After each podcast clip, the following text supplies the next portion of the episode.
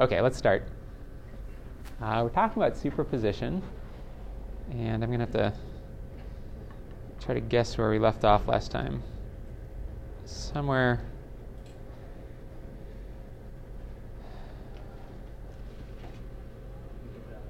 We did that, we did that, and we did not do that. So we talked about superposition, and that led to interference.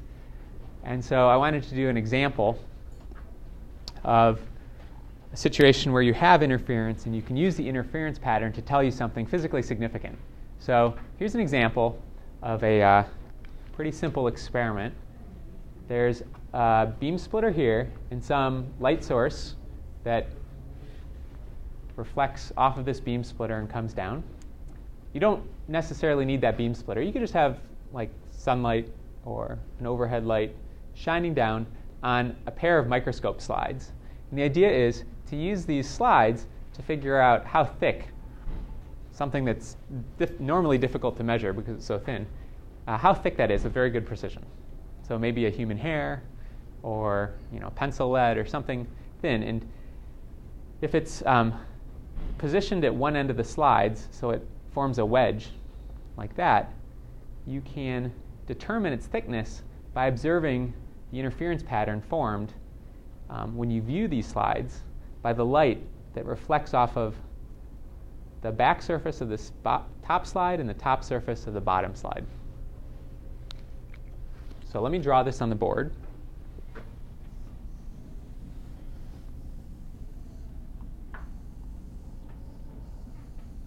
Since these are just ordinary pieces of glass. There's some spacer here that has a thickness, I'll call it uh, And that's what we want to measure. So there's light, ordinary light, means means incoherent light illuminating this from above.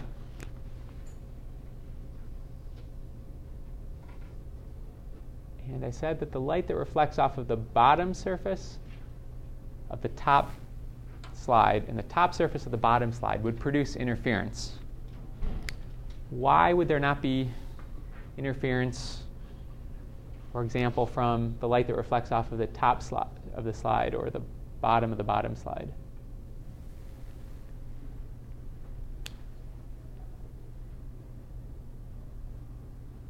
Or am I just ignoring those because they're not the uh, they don't contribute to measurements of this wedge? Uh, well, they would vary if you looked at like the interference of the light reflecting from the top surface here and the bottom surface there. Right? They're gonna their their separation is increasing, and so their phase difference is going to increase. And depending on where you are, you're either going to see bright or dark or somewhere in between, uh, due to the interference of those two beams. But th- those beams don't interfere. Why not? What kind of light did I say we were using here? Incoherent light. So, incoherent means the beams that have a physical path length separation that's large, larger than the coherence length, won't produce constructive interference or won't produce observable interference. And so, that path length for light that reflects here versus light that goes down and reflects there is going to be several millimeters. So assume the slides are couple millimeters thick. And the coherence length for sunlight or white light like this uh, from the fluorescent lamps is on the order of maybe a micron, a few microns, 10 microns probably. Gregor? Coherence length is the distance over which a wave train is coherent. So here's a sinusoidal oscillation has a certain frequency, but at some point in time, the phase has some discontinuity. Think of it that way. And in practice, what that means is if you split a beam and then you recombine it, and the two paths vary by more than that coherence length, you're going to be interfering part of the wave that was over here with the part that was over here, and there's no, uh, no phase relationship between them. So you may get constructive interference at one point in time and destructive at another point in time. just due to the fact that the, uh, the relative phase difference of those is not constrained by the path length difference between them.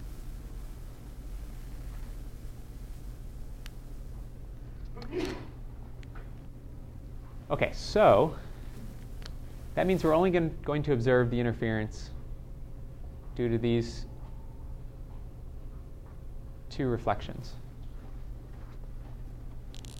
Maybe I should step back and, and ask what would happen if you took an interferometer? This is a Michelson interferometer. We talked about the Mach yesterday. But if you have some light source here, and that sends rays into a beam splitter, it splits the rays, they get reflected back, and they come out here. If these two path lengths, L1 and L2, are identical, then you'll see constructive interference here. If they differ by uh, a quarter wavelength, then the round trip path is a half a wavelength difference. You'd see destructive interference. So if you moved one mirror and plotted the intensity that you saw here,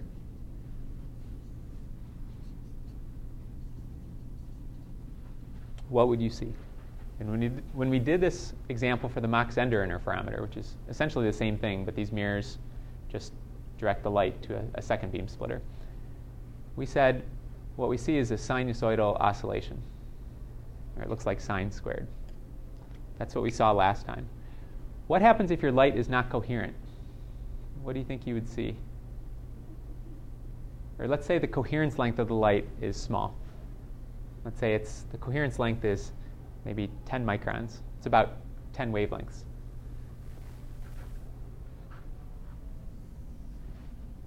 Let me plot this as we move L1 from very, very much shorter to L2 to very much greater.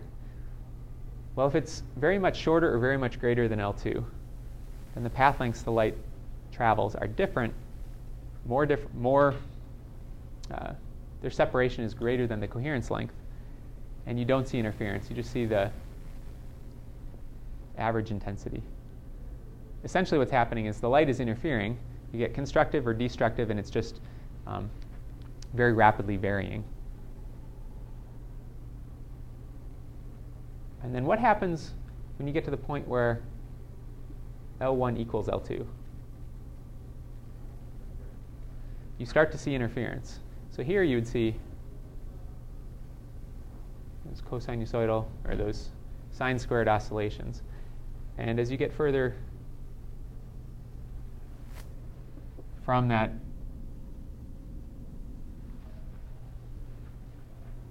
equidistant point, the visibility or the contrast of those fringes would wash out.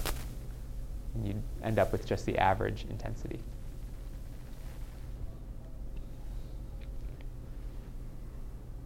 Okay, so the light that reflects off the bottom or the top surface is just going to produce some, some light reflecting back, just some average intensity light.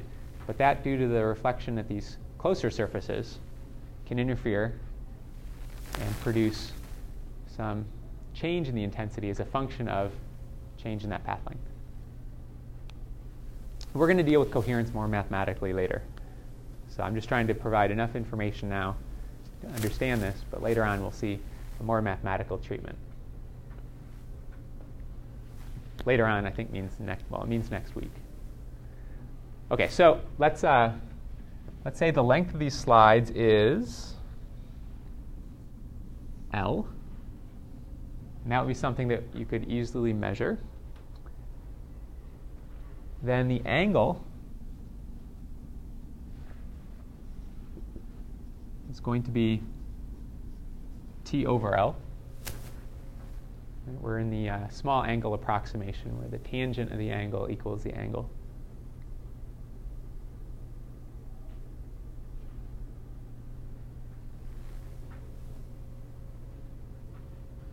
And that means the this distance here, I'll call it y, depends on how far along the slides or along this wedge you're observing.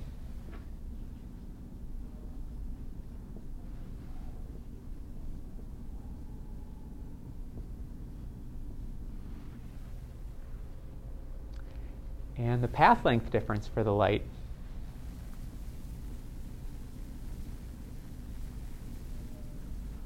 phase difference for the light reflecting off the top and the light reflecting off the bottom is,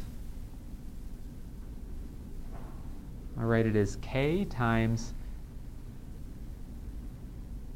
2y. Okay, so if the height of these, the height of this gap is y, the round trip path is 2y. And to convert a distance into a phase, we multiply by k. So remember, k is 2 pi over the wavelength.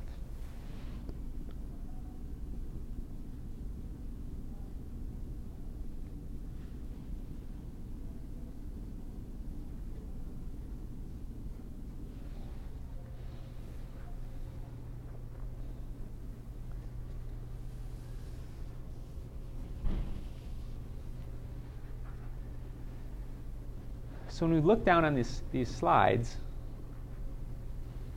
as a function of x, if I looked at the intensity,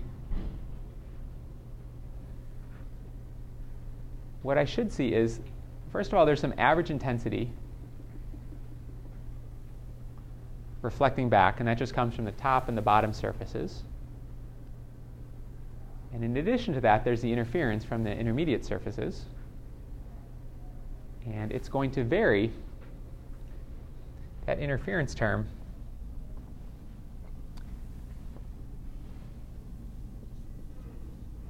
is going to look like cosine squared of phi. Okay, so we can, can see that by considering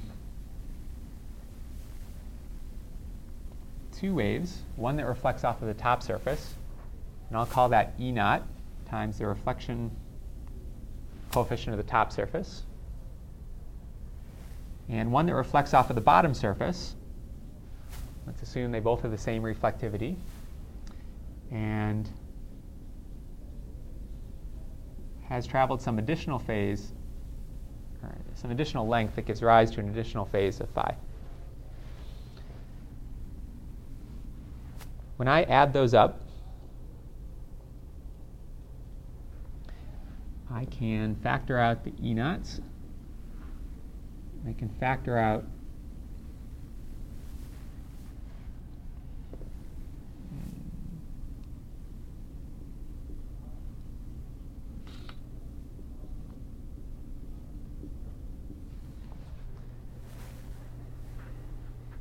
a factor of i phi over 2 so that I can write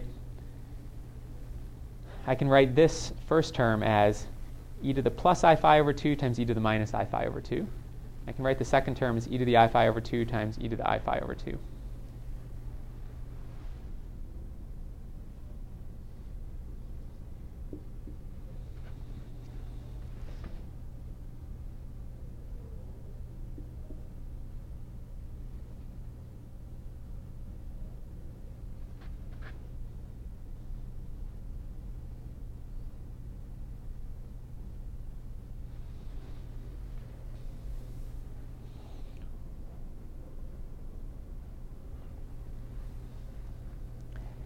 This term in parentheses, and I've added up these two waves, looks like cosine, cosine of phi over 2.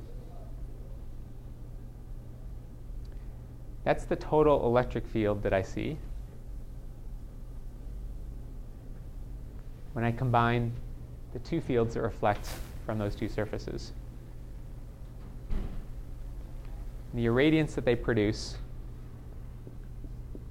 is proportional to the absolute value of the field squared.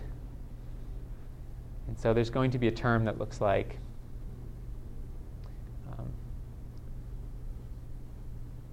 cosine squared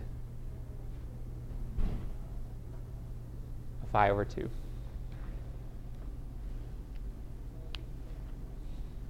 times some constant that describes how, how intense those interference fringes are but this shows how they vary as a function of phi.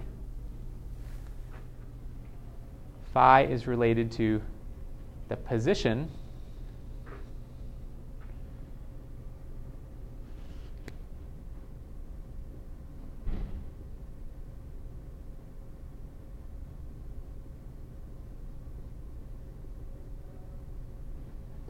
phi is related to the position along this wedge. And so if I plot the irradiance that I see as a function of the position, it's going to have this variation.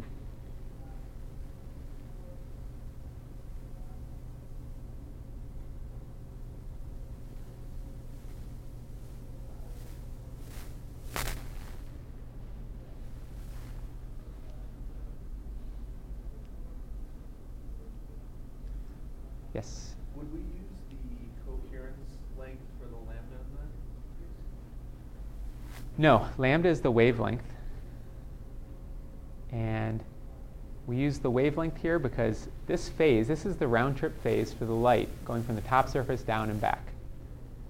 And so that phase is every time the light travels one wavelength, the phase increases by 2 pi.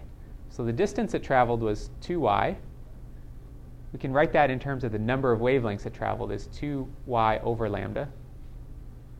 That has nothing to do with the coherence length. That's the number of wavelengths, and we multiply it by 2 pi to get a phase.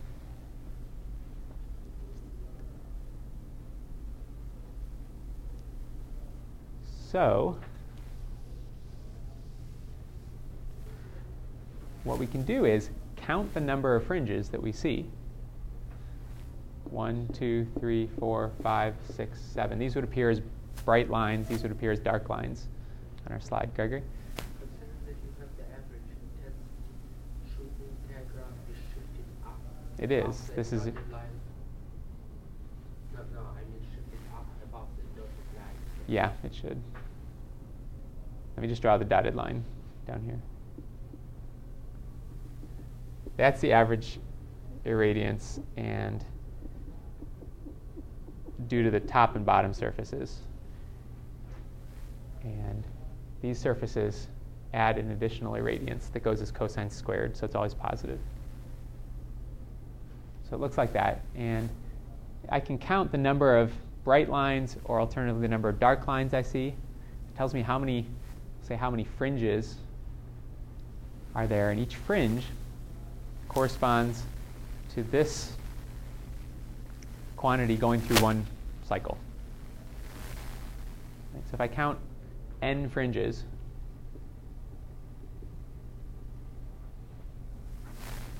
then I can say that phi over 2 is equal to n times pi. This function is periodic in pi, not 2 pi. Cosine squared reproduces itself every pi radians. So it's reproduced itself every pi, every time it phi over 2 varies by pi, the system reproduces itself, or the, the uh, function reproduces itself. It's reproduced itself n times to get n fringes. So phi, I've written in terms of um, the position. So if it reproduces itself n times over a distance L, I'll plug in x equals L.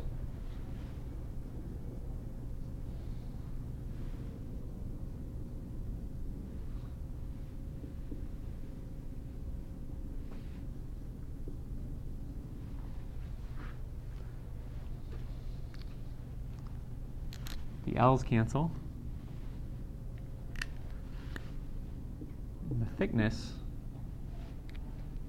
the pi's cancel as well. The thickness becomes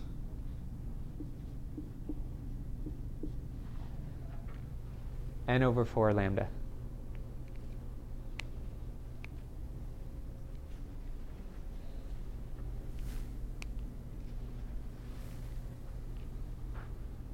So here all we have to do is count the number of dark bands we see when looking down on these slides.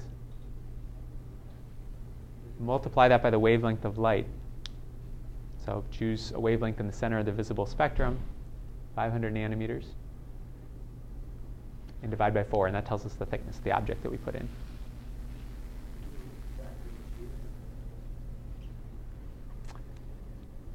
Did we lose it? I don't. No, it's five. Phi over 2.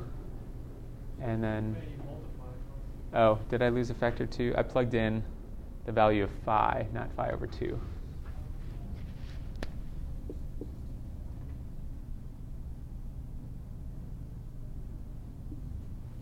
How's that?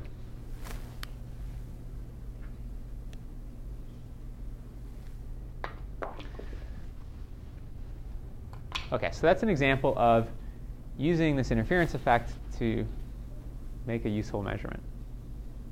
Okay, it's a lot easier to count some number of fringes than it is to uh, maybe accurately measure that thickness directly.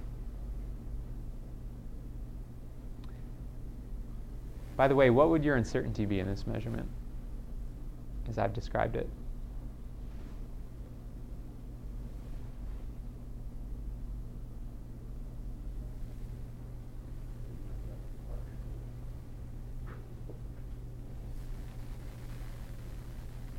If n is a number of fringes, right, it's an integer, there might not be an exact integer number of cycles, right? So n could be plus or minus one half so our uncertainty would be, is that plus or minus a quarter wavelength?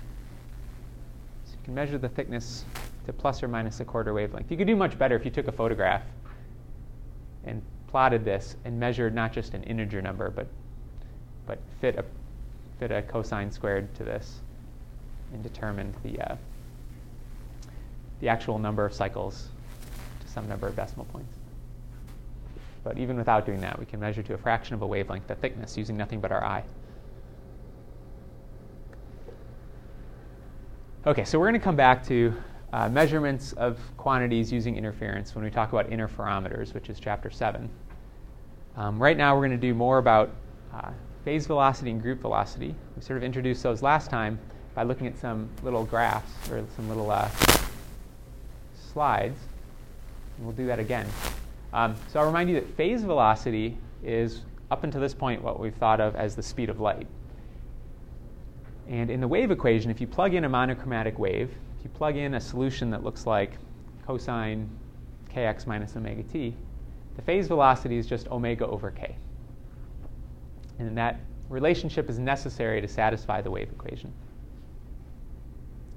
But if you have some wave form, not just a sinusoidal wave, but a wave that has some shape to it, then you can describe that as being made up of different frequency components. And if the different frequency components travel at different rates, how do you talk about the velocity of their waveform? And for that, we need the concept of group velocity. Okay, so for the moment, ignore the bottom half of this. There's a lot going on. Maybe I can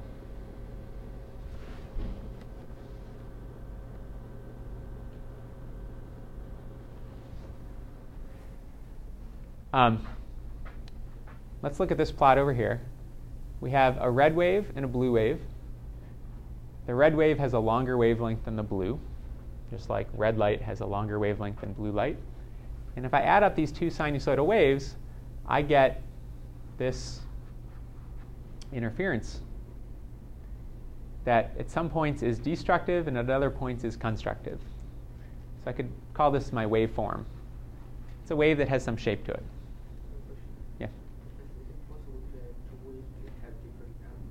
Mm-hmm. Yeah, I haven't done that here.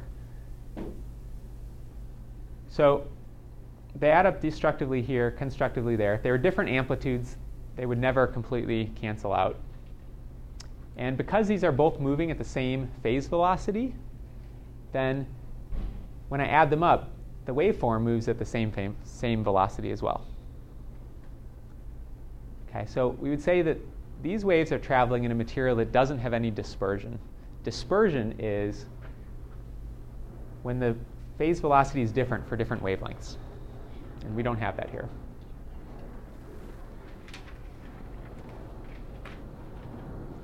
Okay, so let's consider what happens in a material with dispersion.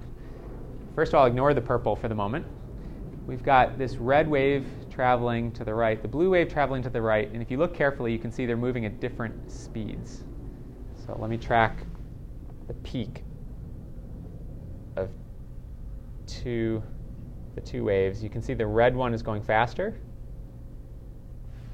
Can you see that? So if we follow the waveform, the point where they'll interfere destructively changes as these phase, these waves shift out of phase. So let's follow, if you want, you can follow this point of destructive interference. And it's moving to the right, but not at the same speed that the individual components are. Okay, so the shape of this waveform down below is moving at a different rate than either of the two component waves. So you can sort of see that the, the phase, these phase fronts are moving faster than the envelope. So there seem to be waves created over here that travel across this uh, waveform and then sort of get sucked up into this little region over here of destructive interference. Okay, so we're going to describe the phase velocity as the velocity of each individual component, and the group velocity as the velocity at which this, the envelope of their sum travels at. So you could think of it as the velocity of this uh, nodal point here of destructive interference, how fast that was going across.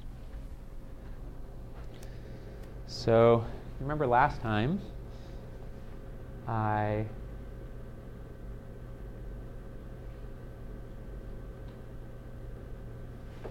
showed this slide, or a slide like this, where I had these two different uh, diagrams that represented waves. So these were contour plots that had 12 and 15, respectively, bright and dark bands across them. And the top one's transparent, so when I overlay them, we see something like an interference pattern. And when I move that top band to the right, that interference pattern also moves, in this case to the right, but it seems to be moving much faster than the rate at which my mouse is moving. Can you see that? That's when I drag the k equals 15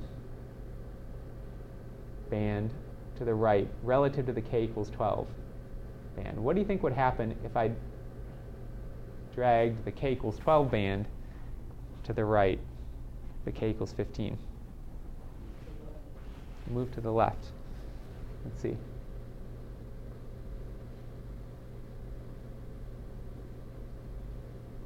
See the interference pattern now moving to the left.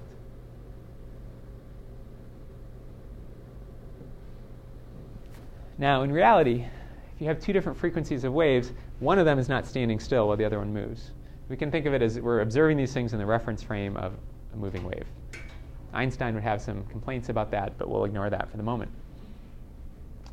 Let's ask what relationship do you need for the dispersion? The change in index of refraction is a function of frequency in order to have the group velocity greater than the phase velocity. Yeah? So in this class, we assume the existence of ether. We're not assuming anything here. We're just taking a little picture that's very classical and trying to apply it to, to something that's not. So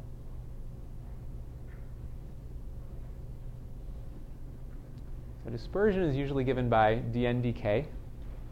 You'll see it as dnd lambda, which would have the opposite sign, but say dndk. Um, for this k equals 15, the value of k is higher than for the k equals 12. If I move this top strip to the right, is its velocity its velocity is greater than the k equals 12. So if we wanted to talk about the effective index of refraction for the material it's moving in, would the index of refraction be greater for the k equals 15 or the k equals 12? Yeah, k equals 12. I'm assuming that everything's moving to the right and the k equals 15 is moving faster. It's moving at a higher phase velocity, so smaller index of refraction. So what is the sign of dn dk for this top diagram when I move, if we assume they're both moving to the right and the k equals 15 strip is moving faster?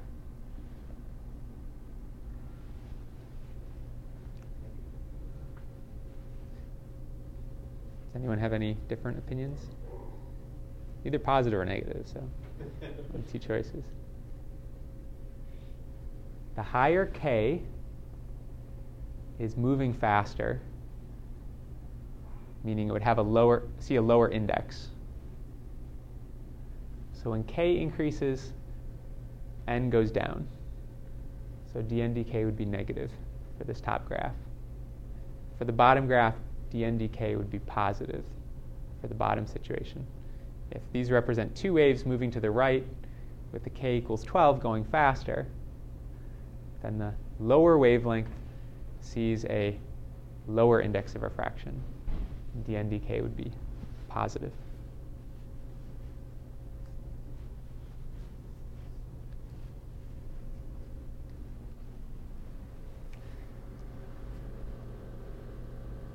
Okay, so apparently, if dn dk is negative, that's the case I have right here, the group velocity is going faster than or less than the phase velocity?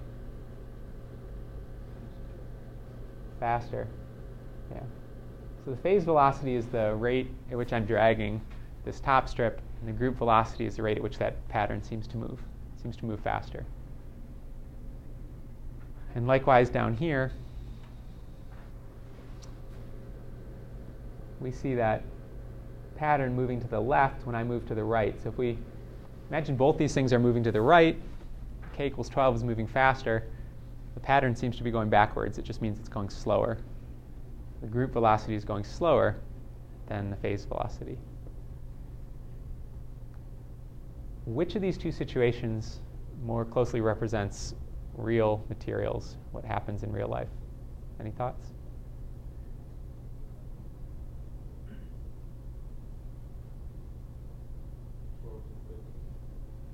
This one? Yeah. Yeah. So what happens is if both if the phase velocity of both of these things is near the speed of light, and you have this situation, then the, the group seems to move fast, could move faster than the speed of light. Because in this situation, it doesn't. There are situations where you can get a wave packet to move faster than the speed of light.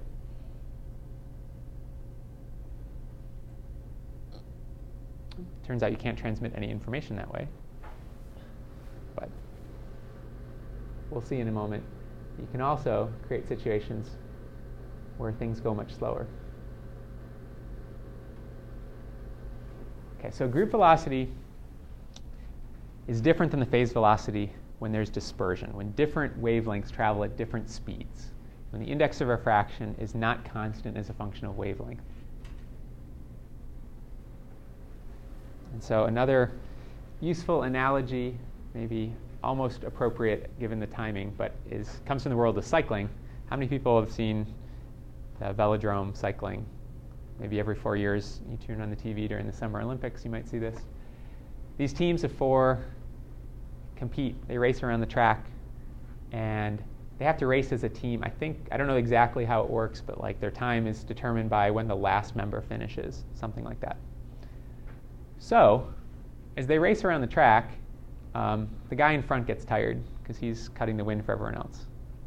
And so, periodically, the person in front will move to the side, let everyone else pass him, and then he joins the group at the back. Then they race on, and after a little while, the new leader moves aside, drifts to the back.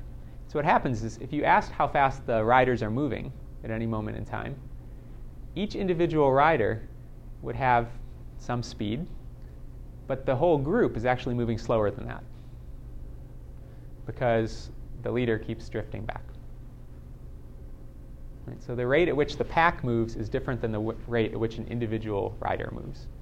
And that's sort of an analogy with what happens when you have different frequency components of light. Okay, so the phase velocity we said we just find from omega over k, and that represents the rate at which the phase front of a wave is moving. The rate at which the envelope of the wave front is moving, rate at which the waveform moves, is d omega dk.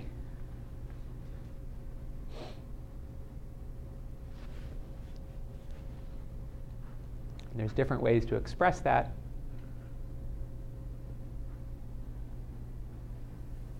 Omega is related to k by the phase velocity. The phase velocity is c over n.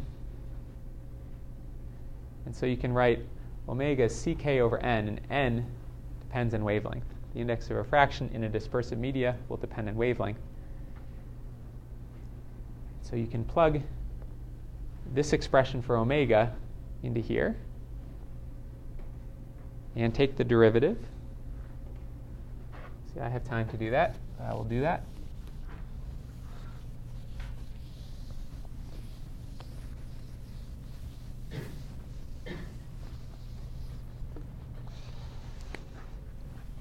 So if we say the group velocity is d omega over k, dk, we say omega is ck over n of k, then we can write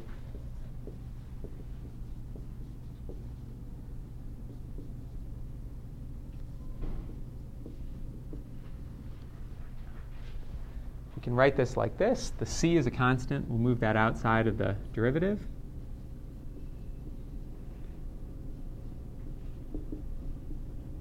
And we'll use the chain rule to evaluate the product of these two functions which depend on k. So we have the first times derivative of the second. So we have minus 1 over n squared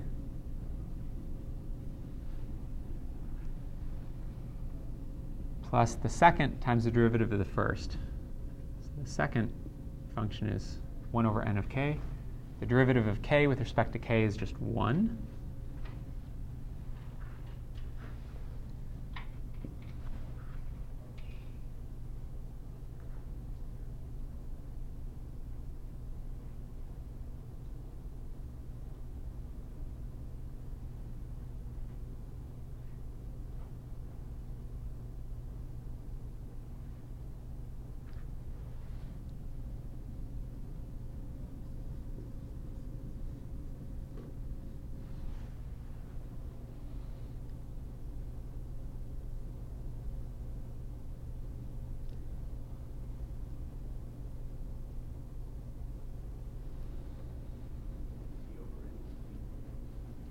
What's that? C over n, yeah, I'm just trying to figure out what form I'm trying to get this into to match the slide. So I'll pull out an n.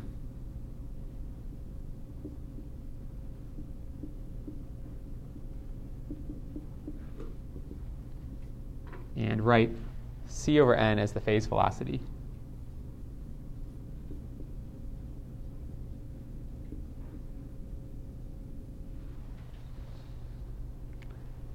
And now I have a relationship between the group velocity and the phase velocity that depends on the dispersion of the material the light's propagating in.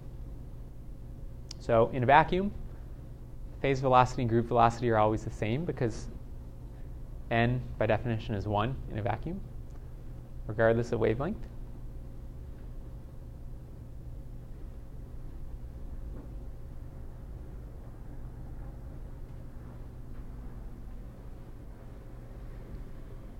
In normal materials, dn dk is, well, this term, k over n times dn dk, is a small, a small correction relative to 1. But in certain materials that are carefully prepared, that can be very large and can become comparable to 1. Okay, so this tends to occur where you have absorption. If you look at the uh, index of refraction near an absorption line in a material that has um, has some quantum transition that corresponds to a wavelength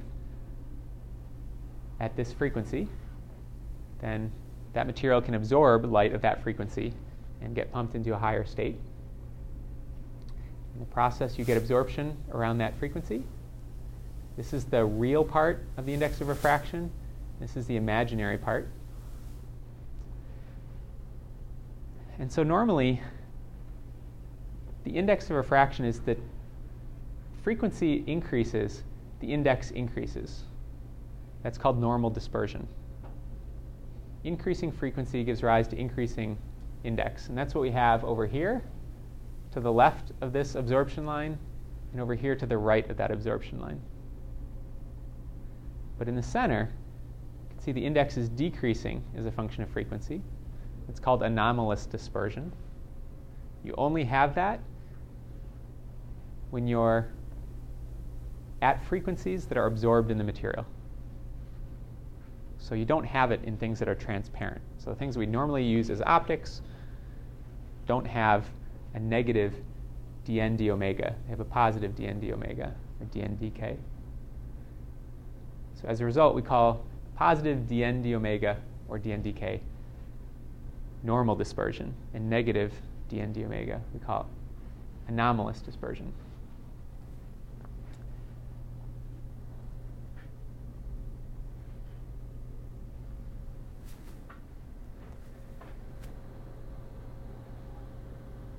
Okay, so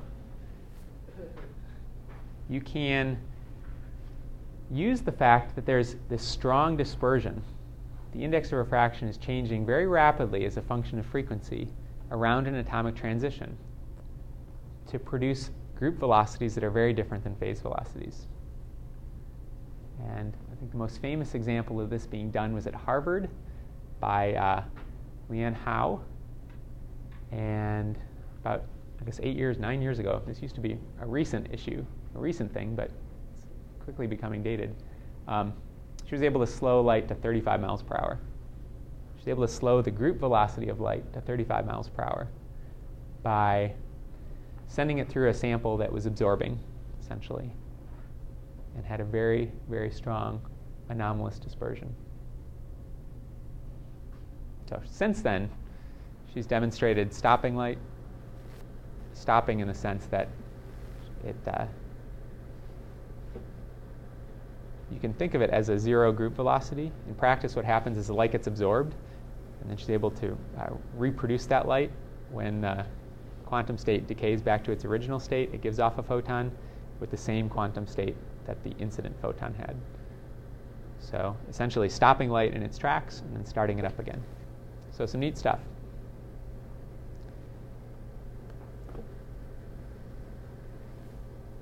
Um, I'm going to skip this example and suggest we have a short break. We can break for a couple minutes, two minutes, let's say, and we'll start back up and we're going to introduce the Fourier transform.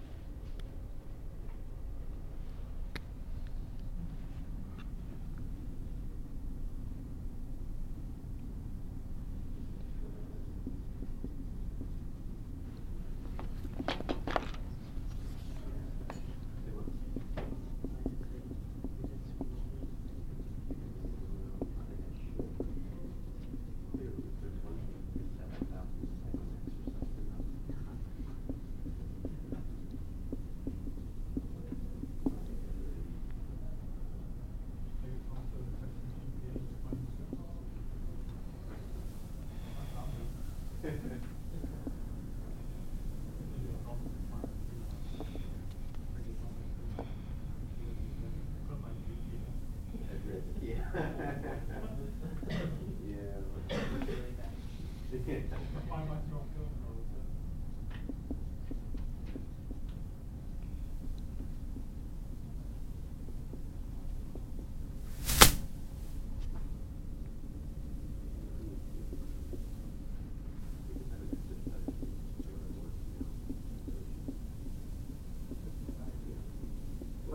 I know where it is. It's right across from the cafeteria.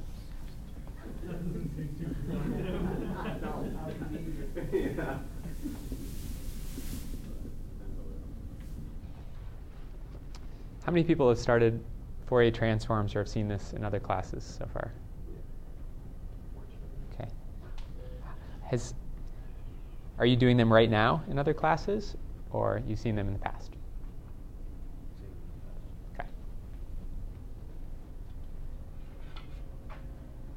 Let's get started up.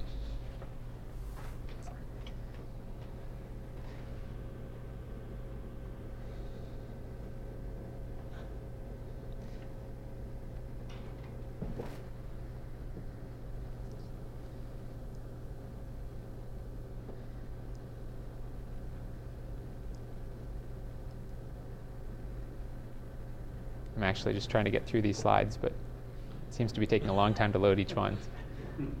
I don't know if these are. Tick marks on the, on the glasses. What's that? Why does she have tick marks on the glasses? The top. It's his hair. Uh.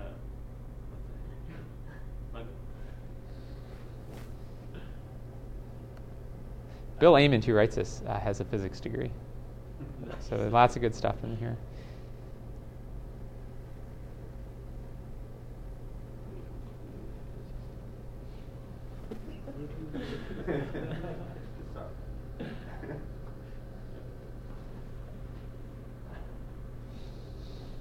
Okay, so the difference between group velocity and phase velocity is only relevant when there's dispersion. It's only relevant when you have a waveform that's made up of different frequency components. If there's only one frequency component, if you just have a sinusoidal wave, it's just going to travel at whatever its phase velocity is, and its waveform is, is, is constant. Okay, so let's consider what we have when we have some waveform, some shape to the interference pattern that's, that's a, a function of space or time.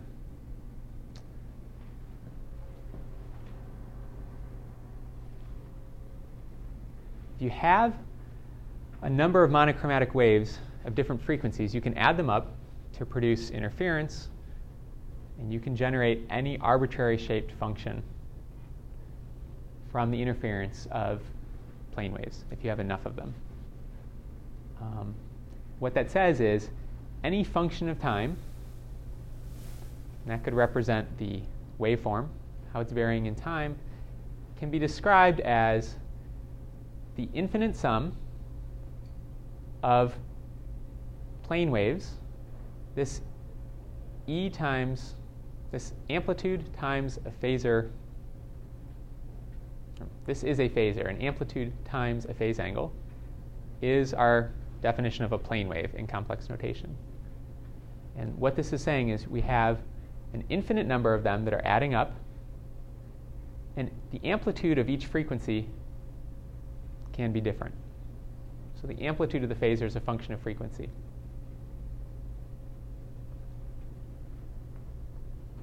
We could also say that the phase is a function of frequency,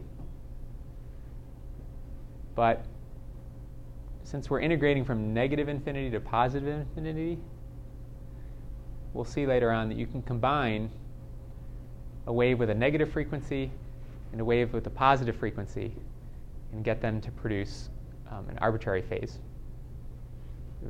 You can represent the sum of a negative and positive frequency wave as a positive frequency wave with a phase shift. Okay, so instead of including a phase shift here, we're including the possibility that there's negative frequency waves as well. Just a mathematical alternative definition. So this function here, E of omega, is called the Fourier transform of E of t. So let's talk a little bit about what that means. And if it's a review, that's a great thing.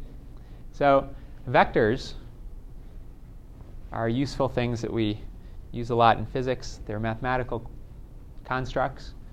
And a vector can be described by an amplitude and a direction, but it's also often more convenient to describe them in terms of their x and y components. Right? So we have a basis set which we can project that vector onto, an orthogonal basis set. And the Cartesian coordinates are an orthog- orthogonal basis set. An x directed vector is orthogonal to a y directed vector in that there's no that the dot product is zero or there's no number of x components you can add up to produce something in the y direction, and you can't add up y components to produce something in the x direction. So they're orthogonal. Now, any arbitrary vector can be described in terms of its x and y components.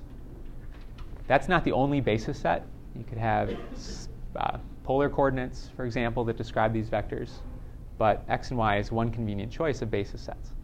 Well, functions are exactly the same way. Any arbitrary function can be described in terms of a basis set of orthogonal functions.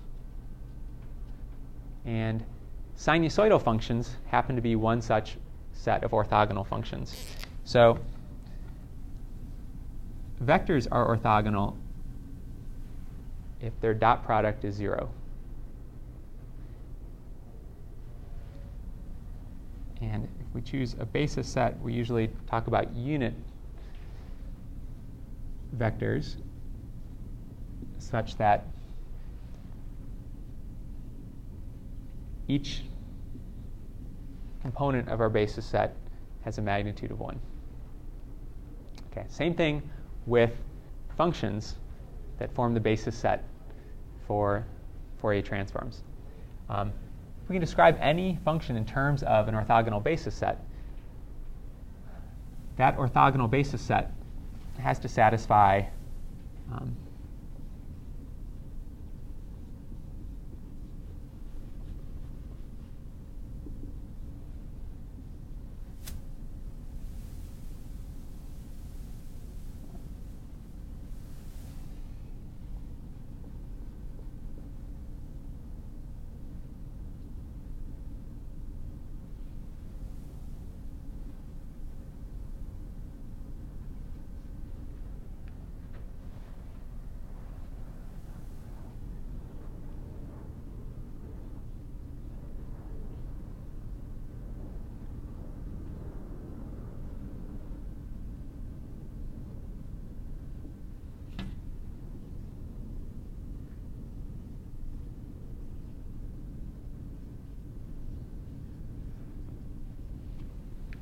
has to satisfy the orthogonality condition. Okay. Sines and cosines are an example of functions which satisfy that condition. If you multiply a sine by a cosine, what you get is looks like sine of we can do that.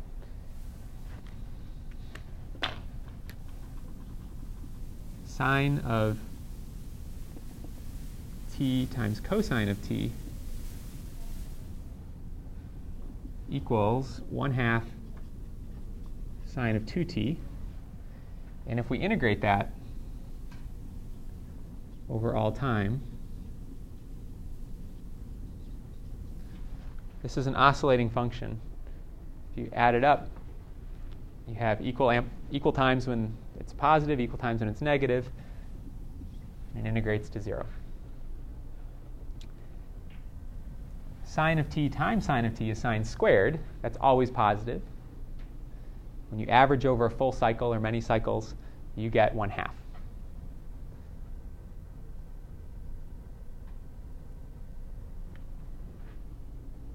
So you can normalize it such that it equals 1, and then you have a basis for decomposing a function into various sinusoidal components. Okay, so this this black function can be thought of as a number of functions that add up constructively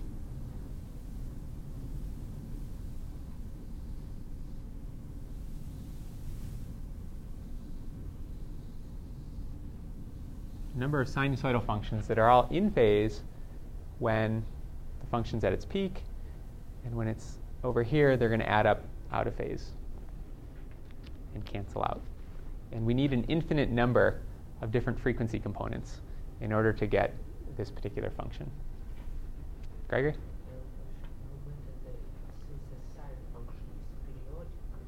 Yes.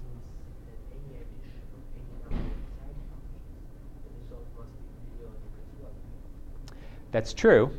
And the periodicity uh, comes from the difference in the frequency of those sine functions. So if the difference in the frequency is infinitesimally small, then the periodicity becomes infinitely large. Okay. Yep, you can. So we're not going to go through the full derivation of the Fourier series and then generalize that to the Fourier transform in this class.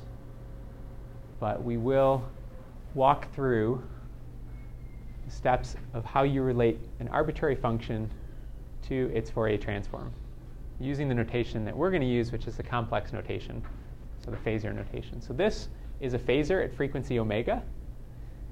And we're going to say we don't know anything about the amplitude of the different frequency components of this function, but if we know what this function is, we can back out what the amplitude of each frequency component has to be.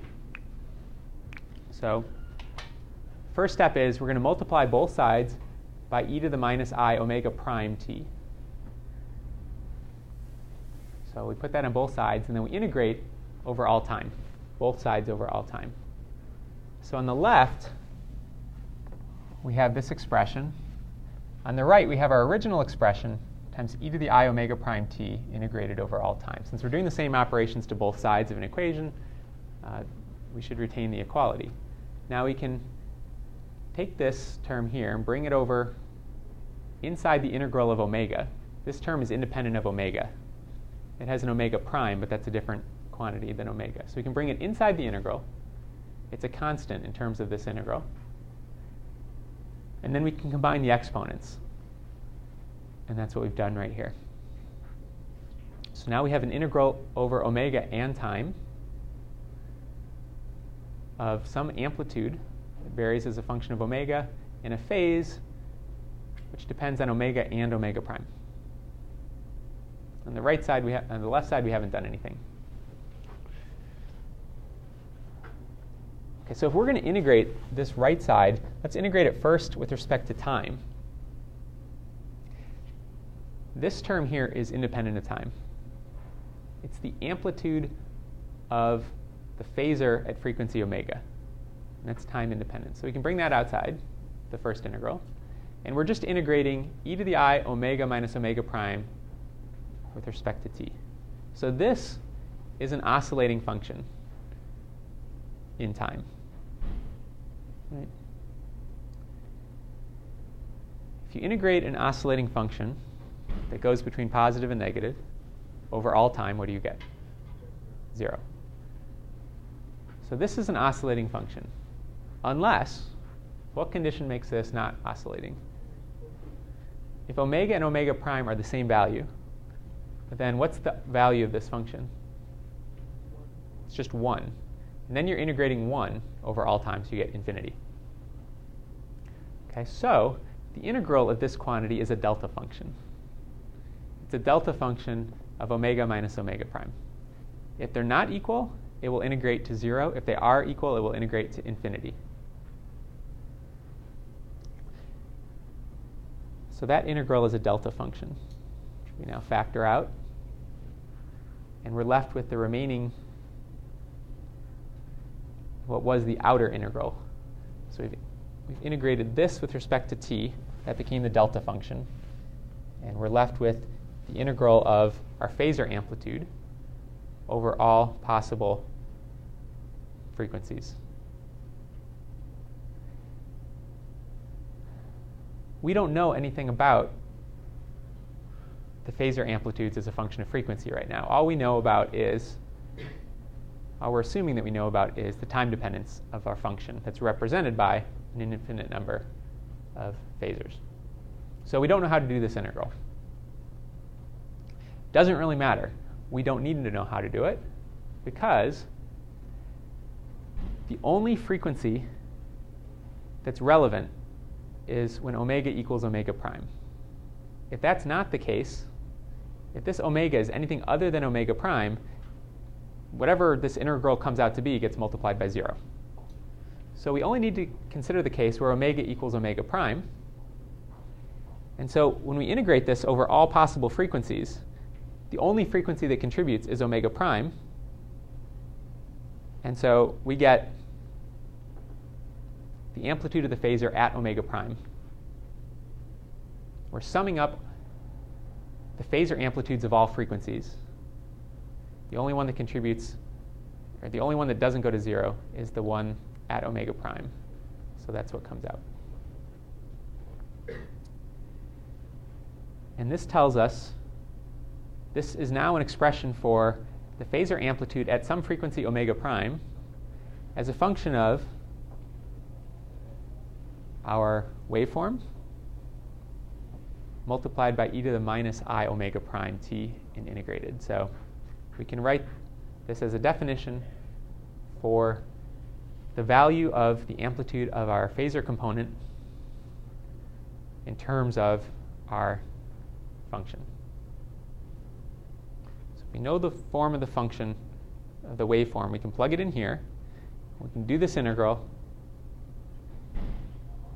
And the value of this integral will depend on what omega. I've changed notation. I've changed omega prime to omega over here, which doesn't change this relationship, but it allows me to express this back in terms of the original quantity that I was looking for. So we get a definition. The value of this integral will depend on what omega is. And so it will be a function of omega, and that function is the Fourier transform of E of t. So we'll apply some physical interpretation of that, and if we call that not the Fourier transform, but if we call it the spectral density, then it has more physical meaning. So if you think about what, say, a sinusoidal wave looks like as a function of time, its Fourier transform is just a delta function. If you have a sine wave, you only have one frequency component. So a plot of what the Fourier transform looks like as a function of frequency, there's only one frequency component that contributes. All other frequency components are zero. And so we can call this the spectral density of the electric field. As a function of frequency, that means in terms of the spectrum, different frequencies are different wavelengths, different colors of light. So this is like a plot on the spectrum. How much electric field are there in the different regions of the spectrum? There's only an electric field in this one narrow region of the spectrum, which is to say it's monochromatic, say it's a sinusoidal plane wave.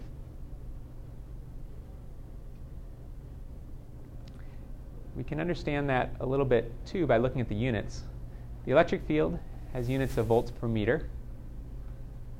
And if we plug in something with volts per meter here, this is just a number. dt is a unit of time. That's going to be units of seconds. And so our spectral density is going to be volts per meter times seconds. Volts per meter times seconds. We can write seconds as 1 over hertz. And then this becomes volts per meter, the electric field per unit frequency. Okay, so at different frequencies, we're going to get different amounts of electric field. Mark? Frequency can change with respect to time, right? Or are we just assuming that it doesn't? If you if you were to measure this waveform over an infinitely long period of time, then you could describe um, you could describe it as being composed of a number of frequencies that are stationary in time. Now, if you have if you have a sinusoidal wave, or if you have a light coming out of a laser and its frequency is drifting in time, you can think of that as a sinusoidal wave whose wavelength is changing in time. And you can think of it as a, a spectrum where the output plotted on that spectrum is moving around in time. Okay? But that's assuming that you're observing the frequency variations over some, you're averaging over some length of time, determining what that frequency is, and then you're taking a moving average. If you average over all time, then you get a single stationary frequency.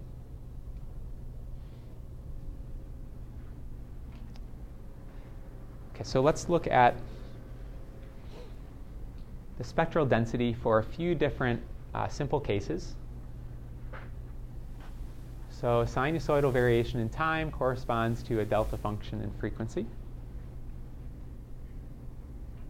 We can think of this another way. If you have a single frequency laser, what will its output look like as a function of time? It will be an oscillation, sinusoidal oscillation. What if you have two frequency components? Well, we've already done that several times where we've taken two different frequency sine waves and we've added them up and we see this interference pattern.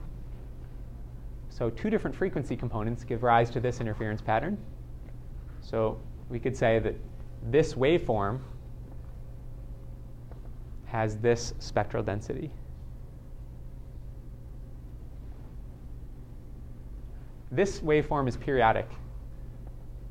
We saw that before. It, it uh, keeps increasing, decreasing, increasing. What if you had sort of like a laser pulse where the electric field oscillations build up and then decay, but they, they're not repetitive? Well, there's some sort of average frequency at which the spectral density is centered around. And instead of having discrete frequencies, we have a continuum of frequencies. And so Gregory asked if you have um, discrete frequencies, or relating this to what Gregory asked, if you have discrete frequencies, then the frequency difference between them corresponds to the frequency at which this pattern repeats. So the frequency difference here is the beat frequency of the two waves. And so every, you know, at a time interval corresponding to 1 over that beat frequency, this pattern is going to, to repeat. The frequency difference between the frequency components here is 0 because it's a continuum. So the beat frequency is infinite. The beat frequency is 0. The repetition time is infinite. So this pulse never repeats. So when you go from a series of discrete spikes to a continuum, you go from a repetitive waveform to one that doesn't repeat in time. If these frequencies got closer and closer together, the repetition time would be getting further and further apart. And once they become infinite, infinitesimally close together, then the repetition time becomes infinitely far apart.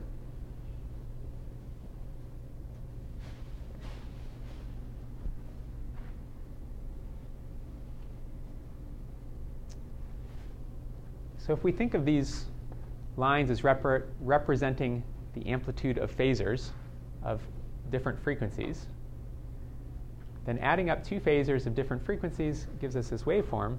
But phasors also have a phase, they have an amplitude and a phase. If we represent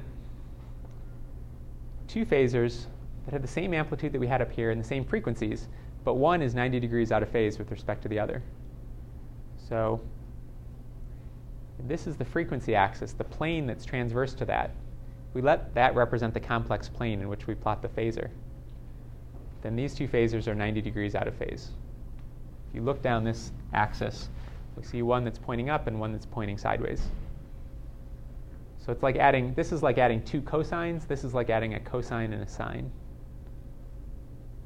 And the result is you get the same type of interference pattern, but the phase is shifted by 90 degrees with respect to what you had there.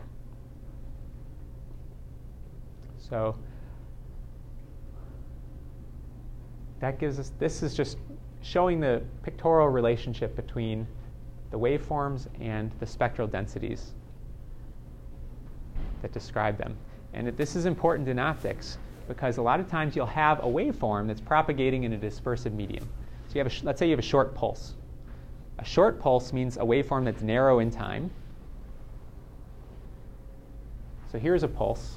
Let's say that's a, a laser pulse that's a few periods long, a few optical periods long. Then it's going to have some spectral width to it. That means there's going to be different frequency components propagating through material. The material is dispersive, they're going to propagate at different speeds. And you might want to know what does this pulse look like when it gets through a block of glass or when it gets through a lens? And what you typically find is that if you take an ultra short pulse and send it through a lens, you don't get an ultra short pulse out. Say the higher frequency components are moving faster through the lens than the lower frequency components. you essentially get the bluer light out first, the redder light out later, and your pulse gets spread, and it gets what's called a chirp. The frequency is changing as a function of time, just like a bird chirping. Okay, so that can be a problem if you're trying to u- use short pulses in an optical system. So if you want to understand how pulses propagate through an optical system or through any dispersive material, you can take your initial waveform, take the Fourier transform, you get the spectral density.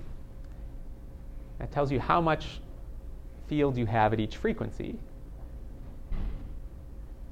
You can then propagate that through your material. If you know the index of refraction is a function of frequency, you can write the output phasors in terms of the input phasors. And that gives you the final spectral density. So each frequency component gets shifted by an amount that depends on the index of refraction of the material and the path length. That final spectral density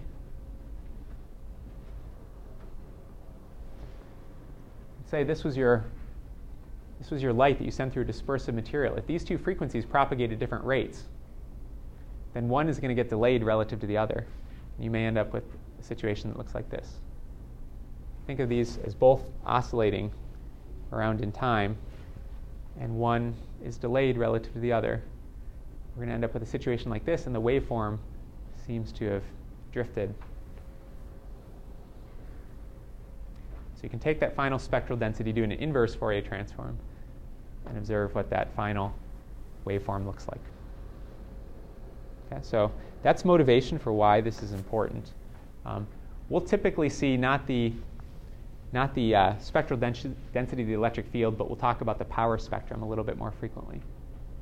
So the power spectrum is proportional to that spectral density squared, because power or irradiance is proportional to electric field squared. Since we measure power, not field, if you measure the power of light at different frequencies, you can plot that. So here's a 3400 Kelvin black body. And as a function of wavelength, this is how much power is in the, the light, the radiation emitted from that black body.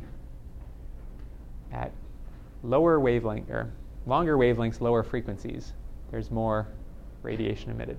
So this is a power spectrum. It's a plot of the power at different frequencies or different wavelengths, which is really just related to the Fourier transform. We don't necessarily think of it that way, um, but that's what it is. If we compare that to the power spectrum of a laser, a laser, one of the things that characterizes lasers is their narrow, um, their narrow power spectra. So their output is confined to nearly a monochromatic wave at a particular frequency or a particular wavelength. So you see much more of a delta function appearance in the power spectrum. Okay, so that's where we'll, we'll end today. Um, we'll talk more about interference and interferometers next week.